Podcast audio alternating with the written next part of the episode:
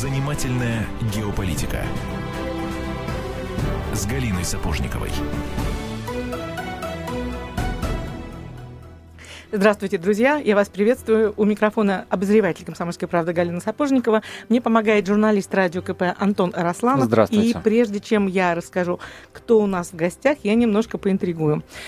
Совсем несколько дней осталось до печальной такой даты столетия Первой мировой войны. И чем ближе эта дата, тем становится страшнее от совпадений, аналогий, параллелей. Боже мой, ну какие-то...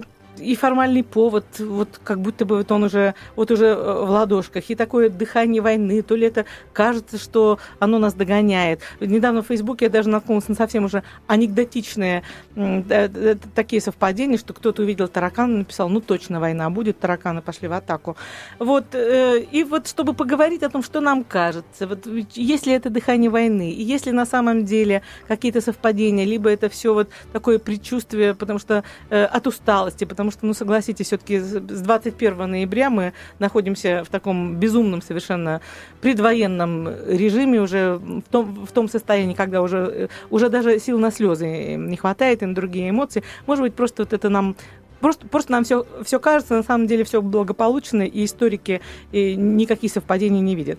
И вот поговорить об этом мы пригласили историка, дипломата и писателя Геннадия Кудия. Есть еще очень длинный-длинный такой, значит, титульный хвост. Я его сейчас прочитаю один раз, чтобы десять раз не возвращаться, но чтоб, так, чтобы все вздрогнули. Заместитель начальника управления периодической печати и книгоиздания и, и, книгоиздания и полиграфии Федерального агентства по печати и массовым коммуникациям. Вот. Здравствуйте, Геннадий Николаевич. Здравствуйте. Здравствуйте. И вот, смотрите, держу я, не поленилась, сходила, купила вашу книгу. Она, ну, я не знаю, я не взвешивала, весит она, ну, наверное, килограмм полтора. В ней шестьсот семьдесят страниц, называется она «Первая мировая война и Россия.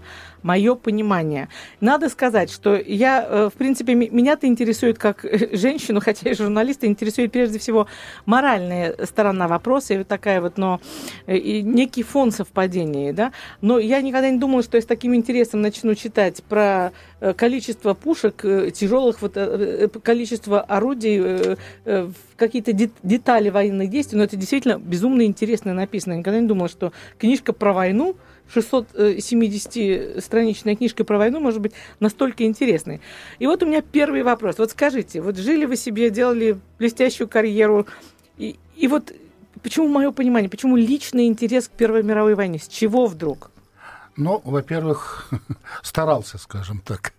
А на самом деле интерес зародился давно, потому что у меня интерес к истории есть, интерес... Я, в принципе, родился в тех местах, где происходили сражения Первой мировой войны. В детстве приходилось ползать, лазить там по этим самым дотам, которые в те времена построили. Это тоже был один из элементов игры нашей мальчишечки. Но когда уже стал, получил историческое образование, то и начал работать, мне попалась книга Яковлева Николая Николаевича первого августа тысяча девятьсот четырнадцатого года. Это была, пожалуй, первая книга в Советском Союзе тогда, которая более или менее беспристрастно освещала вот этот период. И вот мне как-то это тронуло, заинтересовало. Это было ни много ни мало аж в тысяча девятьсот семьдесят четвёртом году, поэтому времени прошло достаточно много. То есть сорок лет ушло на написание ну, этой книжки примерно? Нет, ну сорок да? лет я, конечно, ее не писал, я занимался многими другими делами, но сбор материала, он продолжался постоянно. Ну, а само написание где-то год, там, год с небольшим.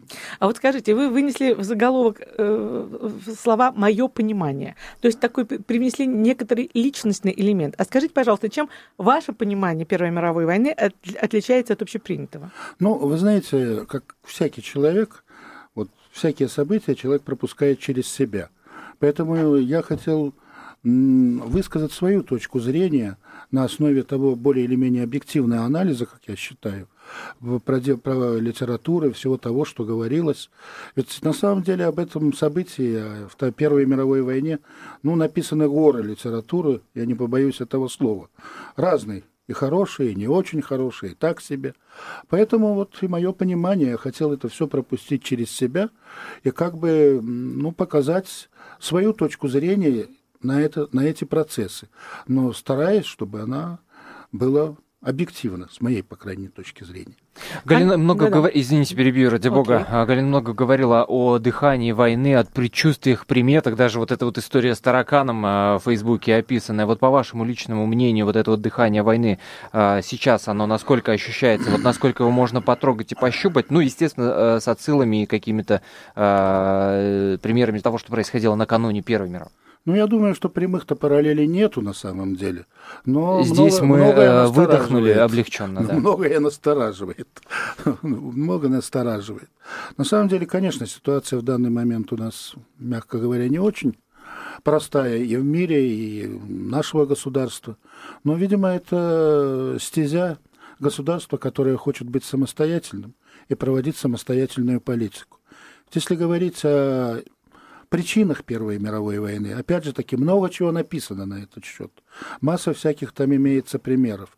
Но суть вот, почему она вдруг, вот почему вдруг наиболее цивилизованные государства мира вот сошлись в этой схватке, которая, в общем-то, закон... для четырех из них закончилась развалом. Имеется в виду Российская империя, Германская империя, Австро-Венгерская империя и Турецкая империя, да. ну, Османская uh-huh. империя. Понимаете, с какого вот что называется, рожна, они влезли в эту ситуацию. Но, вспоминая из э, уроков истории, нам, э, когда начинают рассказывать про Первую мировую войну, почему-то разговор сразу начинается э, с убийства Фердинанда, Франца Фердинанда. Но многие же события и предшествовали этому, это же это ж был всего лишь э, формальный повод. Ну да, это был действительно формальный повод, не более того. Это было ну, достаточно громкий, громкий террористический акт, но я бы сказал не более того. Из него уже дальше раздули, что называется, основной процесс. Но процесс-то подготовки к этой войне начался раньше гораздо. В основе, я бы все-таки отметил, в основе это были для начала, начала вот движения к этому процессу, это были противоречия между Францией и Германией, которые сложились, и победа Германии после во франко-прусской войне, она привела к тому, что ситуация в Европе кардинальным образом изменилась. Подробнее об этих противоречиях мы обязательно поговорим, обязательно вы услышите э, мнение Геннадия Кудия, историка и дипломата, который сегодня у нас в гостях, но все это будет после небольшого перерыва. Впереди вас ждет свежий выпуск новостей, а после мы возвращаемся в прямой эфир. Никуда не переключайтесь.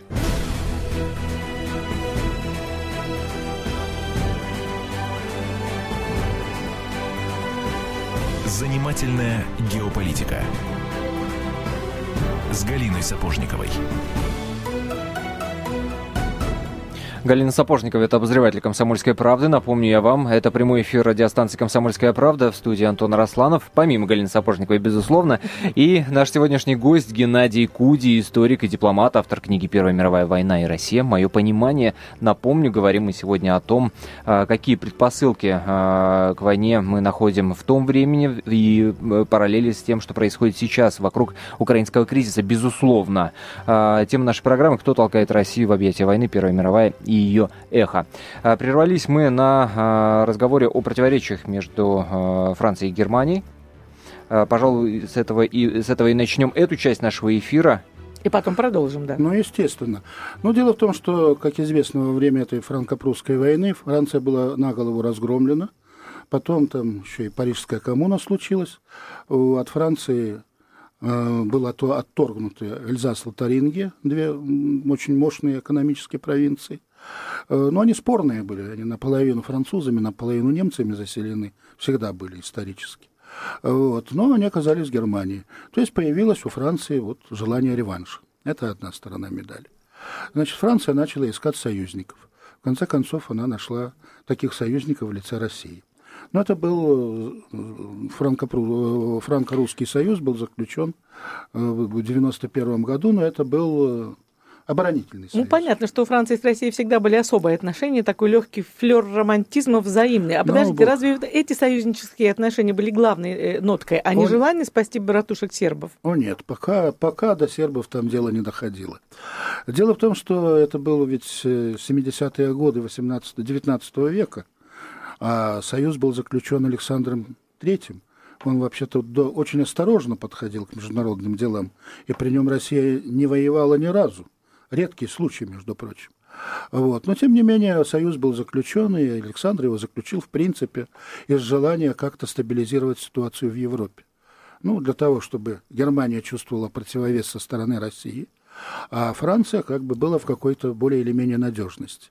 Но со временем этот союз трансформировался в Антанту, когда к нему присоединилась... Ну, Германия до этого заключила так называемый Тройственный союз, uh-huh. куда вошли Германия, Австро-Венгрия и Италия. Вот. Но вот процесс таким образом начался. Начали все вооружаться, началась гонка вооружений достаточно сильная. Но тут есть много нюансов, которые, на которые как-то не то не обращали внимания, то никто не хочет обращать внимания. На самом деле вот эти противоречия, которые были между Германией и Францией, условно говоря, ну, некоторые противоречия были и между Германией и Россией, но здесь вообще-то больше надо говорить о полюбовных отношениях. У меня вообще большой вопрос, какого дьявола мы ввязались в эту войну. Вот какого? С, Расскажите нам, какого? С Германией, понимаете? Почему? Потому что у России, Россия с Германией... Ну, за сербов и ввязались. Нет, это немножко другое. Это все формальные поводы. Значит, на, сам, на самом деле... На самом деле ведь Германия с Россией не воевала много ни мало со времен Елизаветы. Вот когда мы там Кенигсберг первый раз брали, ныне Калининград, ну, с тех пор это сто пятьдесят больше лет прошло. И вот и в вашей книге я прочитала интересный факт, что доля Германии в экспорте России составляла пятьдесят процентов в тот да. момент. То есть и ближайший того, был экономический партнер. Более того, это был ближайший экономический партнер. Более того, самые тесные отношения между, были между нашими банковскими системами, между нашими промышленниками. Да, что там говорит? Пушки Круппа испытывались на, Питер, на полигоне под Петроградом и наоборот. Германия, кстати говоря, была и нашим достаточно надежным союзником в такие сложные ситуации, как Крымская война, как и русско-японская война даже. Потому что... Ну, то есть вы хотите сказать, что существовала некая партия войны, которая вот заставила слабовольного Николая второго принять это Существовала решение? Существовала у нас, да, партия войны. Ведь дело в том, что к тому времени Россия увязла, в общем-то, уже финансовая зависимость, прежде всего, от французского капитала, была приличной. Ну, с Англией там меньше было зависимо, в Великобритании имеется, или с Британской империей. Зависимость от нее была меньше, и вообще отношения России с Британской империей были достаточно натянутыми. Там много-много раз едва не доходило до войны, в особенности там из-за Афганистана, из-за Средней Азии, ну и целого ряда других вещей. Ну, кстати говоря, и во времена русско-японской войны, когда наша эскадра плыла туда, у англичан было желание напасть на эту самую вторую эскадру Рождественского. И только позиция Германии заставила их успокоиться больше, более влиятельно подходить к этому. А да, какой? Должен сказать да. еще, что когда плыла наша эскадра, она же плыла долго, как известно, заходил, мимо проходили разные порты были. Они были либо французские, либо английские, в основном колониальные порты. Так вот, благодаря, только она доплыла только благодаря тому, что немцы, Германия обеспечивала нашу эскадру углем и сопровождала. А один, один из кораблей, даже тело сопровождения, погиб в Цусимском сражении. Это вот к вопросу о том, как, каких мы отношениях ну, находились. Каким все-таки образом удалось партии войны настоять на своем? И а вот это большая сделать. загадка, ведь, понимаете, меня могут обвинить в том, что я тут от себя тяну пару. На самом деле, ну, никто же из власти имущих протоколы не писал и не подписывал, а если писал, то их никому не показывают. На самом деле у меня есть, например, лично у меня есть стойкое ощущение, что главная причина заключалась в том, что в это время, кстати, Британская империя начала очень быстро дряхлеть. И ее внешние долги, там, всякие обязательства намного уже превышали ее внутренний валовый продукт, как теперь принято называть. А Германия ей наступала на пятки по всем позициям. По экономике, по промышленности она ее обогнала, обставила. По науке немцы обставили Великобританию. Германия уступала Штатам в области промышленности, но не в области технологий. Понимаете, Германия наступала на пятки Великобритании в строительстве морского флота, и у британцев появилось желание, ну, как-то расправиться с новым конкурент, с конкурентом, возникшим на, на этом пространстве. Но тут еще есть одна особенность, и, как мне кажется, она является главной. Мне кажется, что финансовые воротилы Великобритании того времени. Да, собственно говоря, и с тех пор не так уж многое изменилось, потому что Соединенные Штаты можно считать, по большому счету, молодым здоровым телом старой доброй Великобритании. Так вот, финансовые воротилы этого мира уже тогда задумывались о глобализации. И для того, чтобы эту глобализацию осуществить, надо было лишить суверенитета основных конкурентов. А такими конкурентами Великобритании была Германия и Россия. Вот, собственно говоря, и возникла идея, а не столкнуть ли этих ребят лбами, пускай они повоюют. Но немножко получилось, конечно, не так. Пришлось воевать и самой Великобритании, пришлось воевать, естественно, и Франции, но Франция не собиралась от этого отказываться изначально.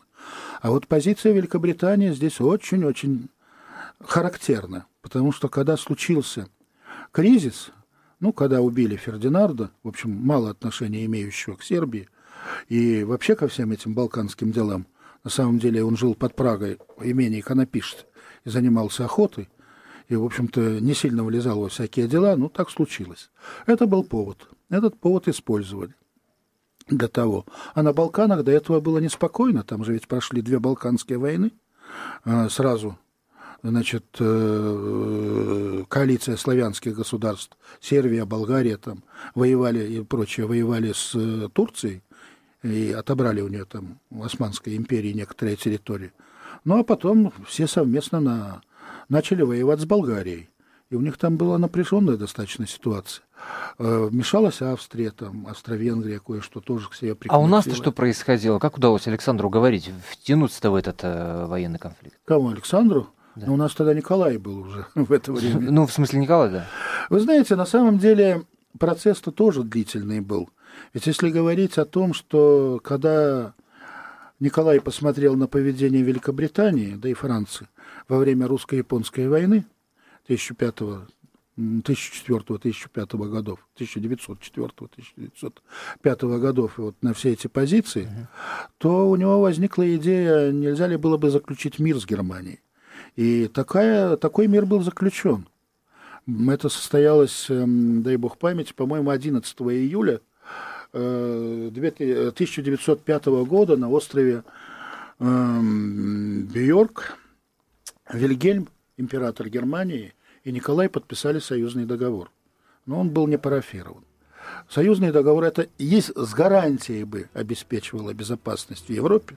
Но представляете, если собрать армии Германии и России, да еще Австро-Венгрию при, пристегнуть ко всему этому, то я думаю, эти войска в Париже были бы там гораздо быстрее, чем одни немцы. Поэтому это гарантировало, в общем-то, евро, спокойствие Европе. Но вот не сработало. Не дали ему заключить мирный договор Николаю второму, но он сам-то был человек не сильно решительный. Вот, ему не дали заключить этот договор, а позже он вернул, возвращались еще к этому событию. Это было в октябре, двадцать второго октября тысяча девятьсот десятого года в Потсдаме. И опять был заключен этот договор, но и министр иностранных дел России Сазонов отказался его парафировать, так что... Мы продолжим после небольшого перерыва. Вас ждет свежий выпуск новостей. Я напомню, вы слушаете программу «Занимательная геополитика».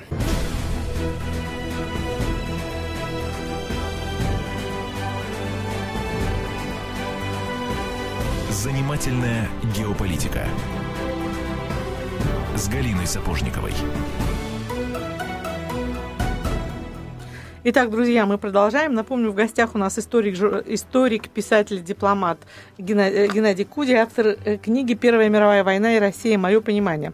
И вот что я вам скажу, Геннадий Николаевич, совсем я уже в плохом настроении, потому что в первой части программы, прослушав ваши э, факты э, сто лет, э, о том, что происходило на европейском поле сто лет назад, я обнаружила столько совпадений с нынешним временем, что просто мне уже вот просто плохо. Смотрите, вот, пожалуйста, затормозите меня, если я ухожу в своих рассуждениях в какую-то неправильную сторону. Понятие «увядающая империя». Тогда Британия, сейчас, ну, давайте решим, что США. Ну, увядающие, у них долгов вообще... Ну, выше крыши. Выше крыши, да. Наличие партии войны в России, которая вот слышим и в интернете, не будем называть очень много, их огромное количество фамилий, писателей, журналистов, политиков, которые требуют ввести войска в ДНР и разрешить эту проблему раз и навсегда. Понятие желания реванша, но это многих можно приписать желанию реванша, потому что и, и патриотические чувства во многом Советского Союза в нынешней России остались от унижения в девяносто первом году, который мы все пережили. Это можно приписать к понятию реванша. Спорные территории, ну, допустим, Крым. Может быть, да, может быть, нет. Соперничество. Ну, этих соперничеств двух глобальных держав можно хоть взять либо США, Китай, либо, ну, давайте возьмем Россия, США. Почему нет? Потому что все-таки Россия, кто бы, как, спорить не будем, находится на экономическом подъеме. И желание притормозить конкурентов вполне могут испытывать какие-то наши, значит, государства, которые вязаны в нынешний конфликт. Так, что еще? Сейчас осталось буквально три пункта. Взрыв патриотизма есть в России? Есть. Чувство миссии у нас, оно всегда нам было характерно, что сто лет назад, когда мы вступили за сербов, что сейчас, потому что действительно сердце крови обливается от того, что гибнут русские на юго-востоке. Ну, так вот, что я забыла? Антон, помогай, Геннадий Николаевич. Ну, да. у- уже, уже предостаточно. Да-да-да. Формальный повод, формальный повод, конечно же. Ну, формальных поводов тут может быть много. Так, ну давайте, что в моих рассуждениях вам показалось? Вы знаете, вызвало улыбку, а что вызвало тревогу? Что-то есть, конечно. Что-то, что-то есть, но все-таки тогда ситуация была принципиально иной. Начнем с того, что территориальных претензий, например, у России и Германии не было, к Австро-Венгрии не было. Наоборот, даже умные люди говорили, в Галицию не лезьте и не забирайте вы ее. Нафиг она вам, что называется, нужна. Понимаете, поэтому, поэтому вопрос немножко в этом отношении другой. Крым, естественно, тогда был русским, и никто его суверенность не, от, не оспаривал. Вот. Но если сказать о партии войны, то, к сожалению, да, тогда партия войны тоже была. Причем эта партия войны была достаточно закамуфлирована и достаточно э, вела серьезную подрывную работу. Но в конечном счете она и победила. Потому что ведь если взять Сараевский, Сараевское убийство двадцать восьмого июня, а война-то была объявлена двадцать восьмого июля. Другими словами, умные люди в России тогда были и всячески пытались оттянуть этот вот процесс. И достаточно активно этим занимались. Ну, в конечном итоге так случилось.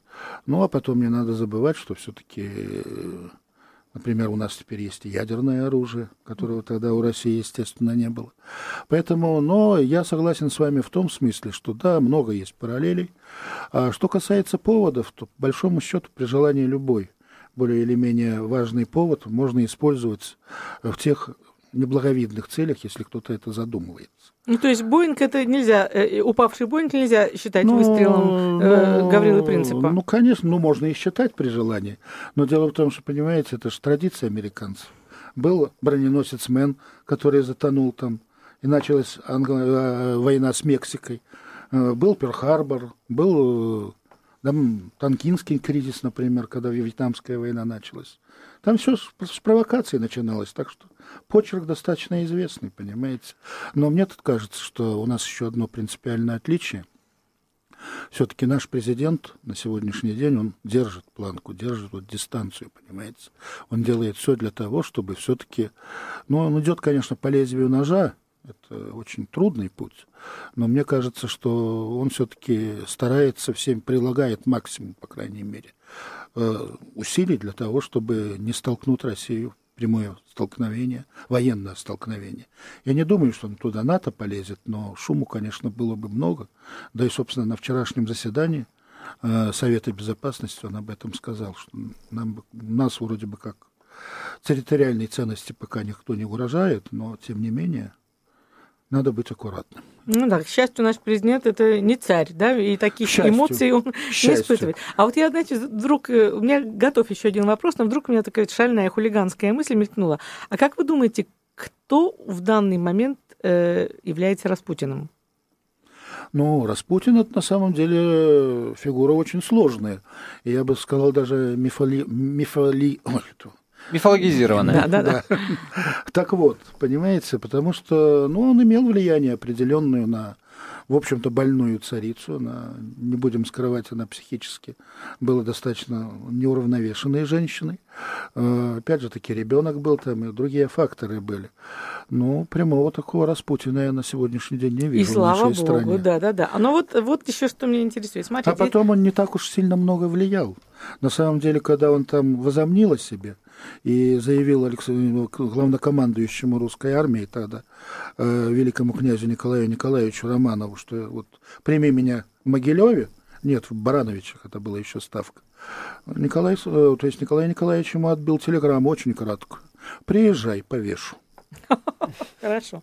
Вот еще смотрите, если есть и была, и есть партия войны, значит, есть противовес ей и так называемая партия мира, партия такой либеральной интеллигенции. И вот что меня потрясло, когда я читала вашу книгу, о том, что, оказывается, сто лет назад у нас тоже было понятие информационной войны, и тоже были огромное количество журналистов, которые пользовались иностранными ресурсами и раскачивали ситуацию, осуществляя атаку на самодержавие, власть. И вот, вот скажите, пожалуйста, вы а что вы расскажите нам о той ситуации? А, а что вы хотите? А информационной а войне столетней давности. Китая, которые говорили, что прежде чем начинать какую-то войну, надо провести информационную войну. Итак, как выглядела информационная война век ну, назад? Как? Да, по-разному она выглядела. Всяк, что называется, вел свою политику, всяк пытался представить свою правоту. Ну, те же французские журналисты во время Первой мировой войны писали, что запах трупов французских убитых солдат, он лучше, чем запах немецких убитых солдат. Какой ну, ужас. Ну, ну, вот, тем не менее, писали. После этого они там какую-то хартию приняли, когда война кончилась. Ну, как видите, от этой хартии уже вся западная пресса на сегодняшний день отошла.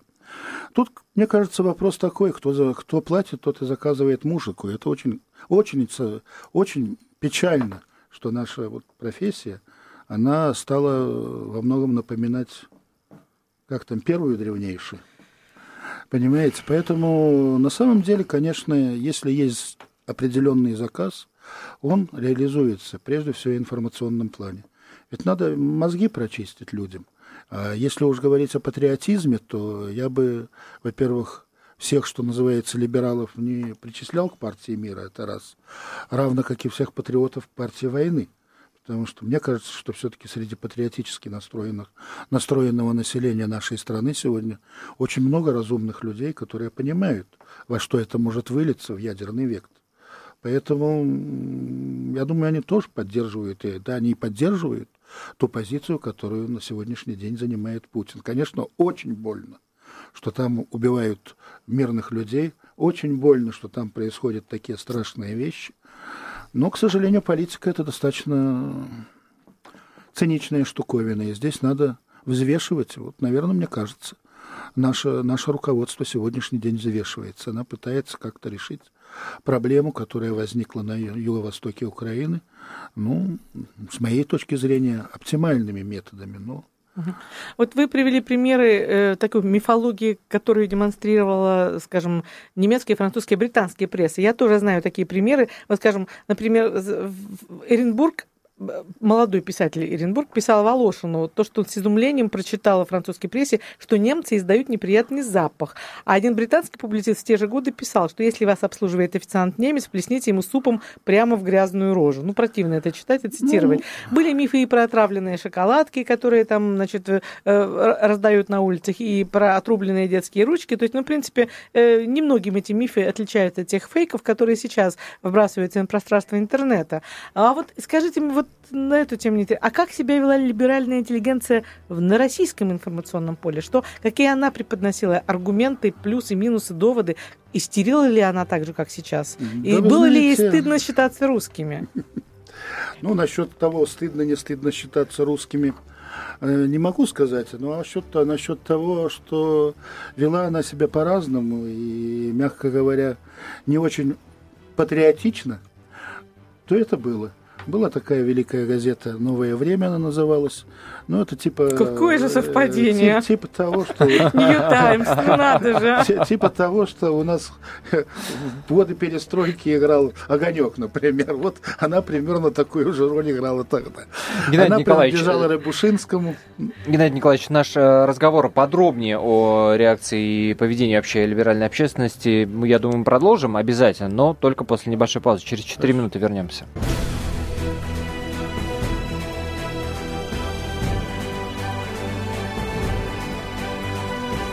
Занимательная геополитика с Галиной Сапожниковой.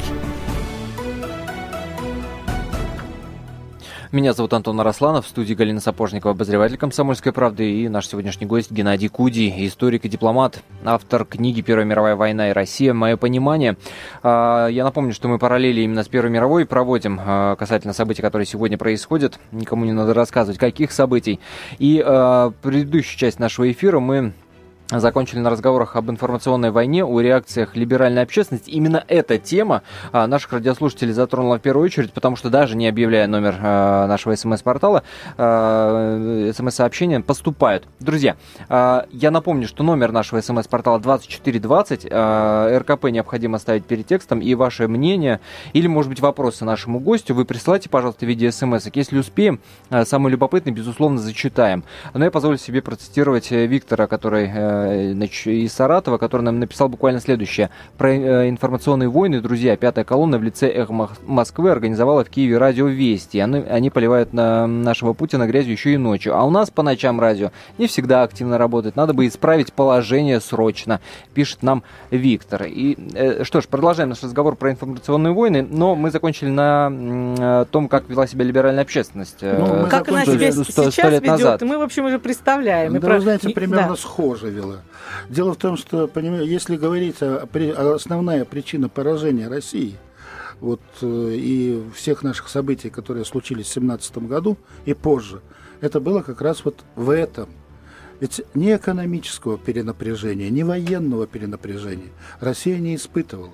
Несмотря на отступление, четырнадцатый год мы вообще сыграли, что называется, Россия на фронтах воевала более успешно, чем все остальные.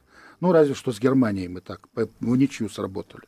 А пятнадцатый год против нас набросилась вся, так сказать, весь тройственный, четвер, четвер, тройственный союз тогда уже. Германия, Австро-Венгрия и Турция. Турцию разбили начисто. Австро-Венгрию остановили. И Германию остановили. Да, остановились мы под Минском.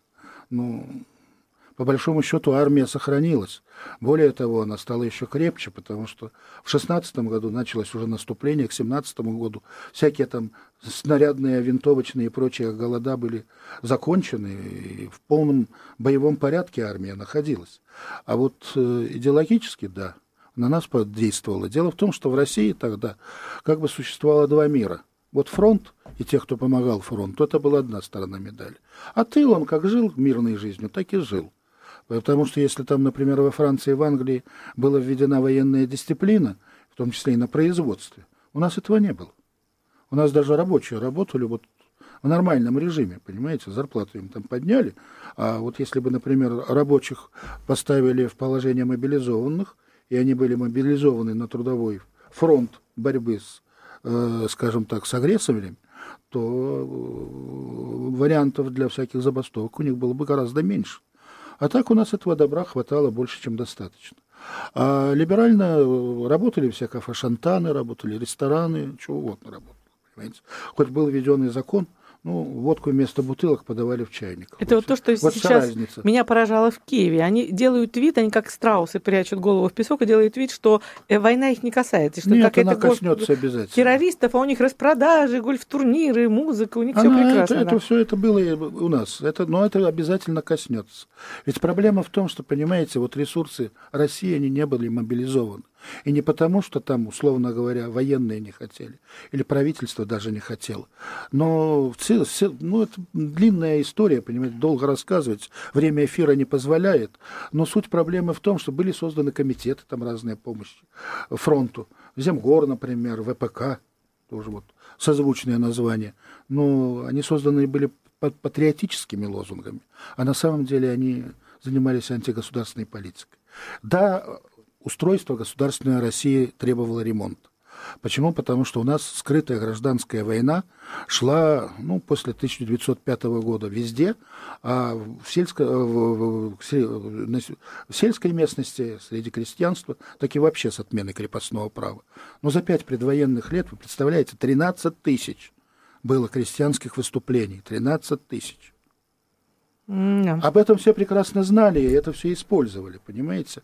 А тут роль того же французского и, прежде всего, британского посольства, которое помогало нашей интеллигенции. Они не только интеллигенции, либерально настроенным, так сказать, части населения.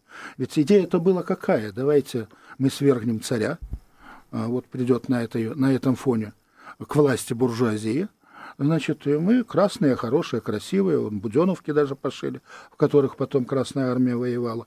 А вот с этими буденовками разобьем немцев и будем союзниками, что называется, праздновать победу.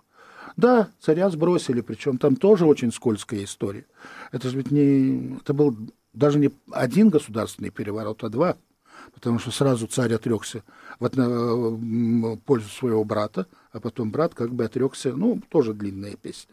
И вот получилось в итоге то, что получилось. Буржуазия пришла к власти, но она, извините, не могла справиться с тем объемом задач, который был. Более того, она все развалила окончательно. Вот поэтому большевики действительно подняли власть, которая валялась на улице. Ведь до, до начала семнадцатого года, несмотря на все, там и происки были, и тот же Парвус был, и немцы там деньги давали на революционные движения в России. Это все было.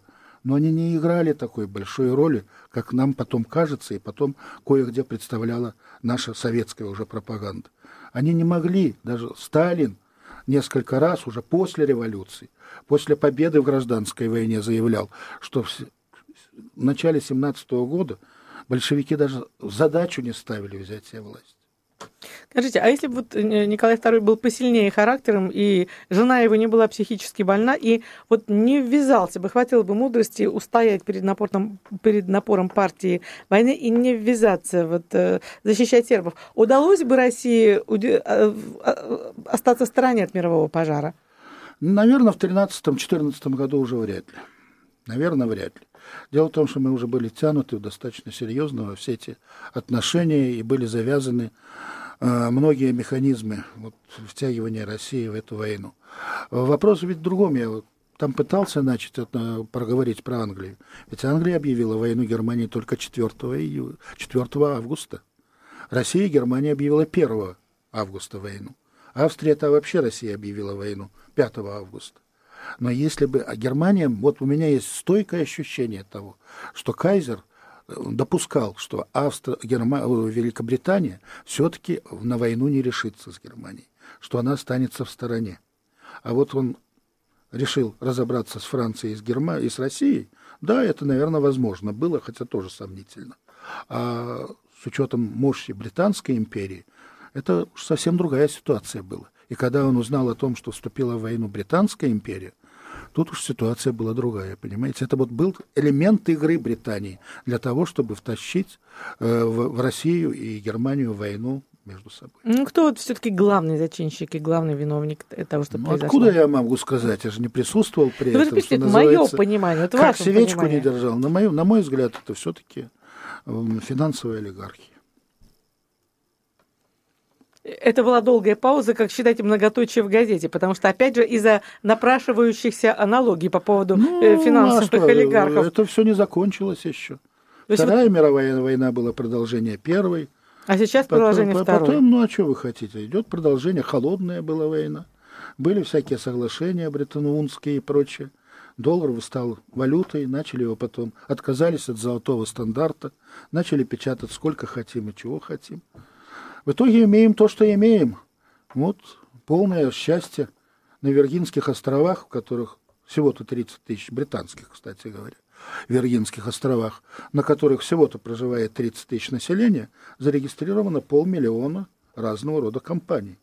На других не менее знаковых, знаковых британских островах, Каймановых, вот семьдесят пять процентов зарегистрировано всех хедж-фондов, которые, мягко говоря, не очень прозрачные, понимаете, так что... Это уже, уже все легализовано. Вот тот капитал, который завис в офшорах, по оценкам специалистов, на сегодняшний день более тридцати двух миллиардов, триллионов, извините, не миллиардов, триллионов долларов. И это самая страшная аналогия, которая напоминает нам события столетней давности. Вот это, кстати, к самому деле самая страшная аналогия. Долги большие, с ними надо как-то делать. Опыт списания этих долгов имеется, большой, богатый.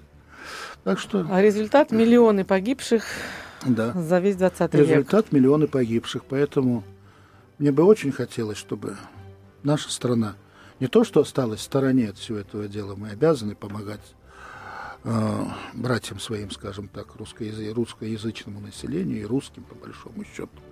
Но надо очень, очень аккуратно и разумно ко всему этому подходить.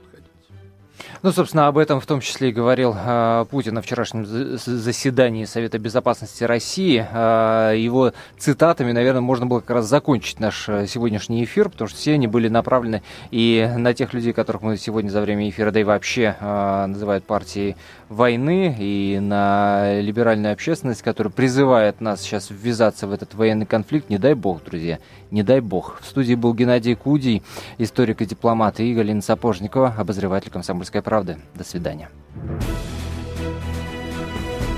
Занимательная геополитика.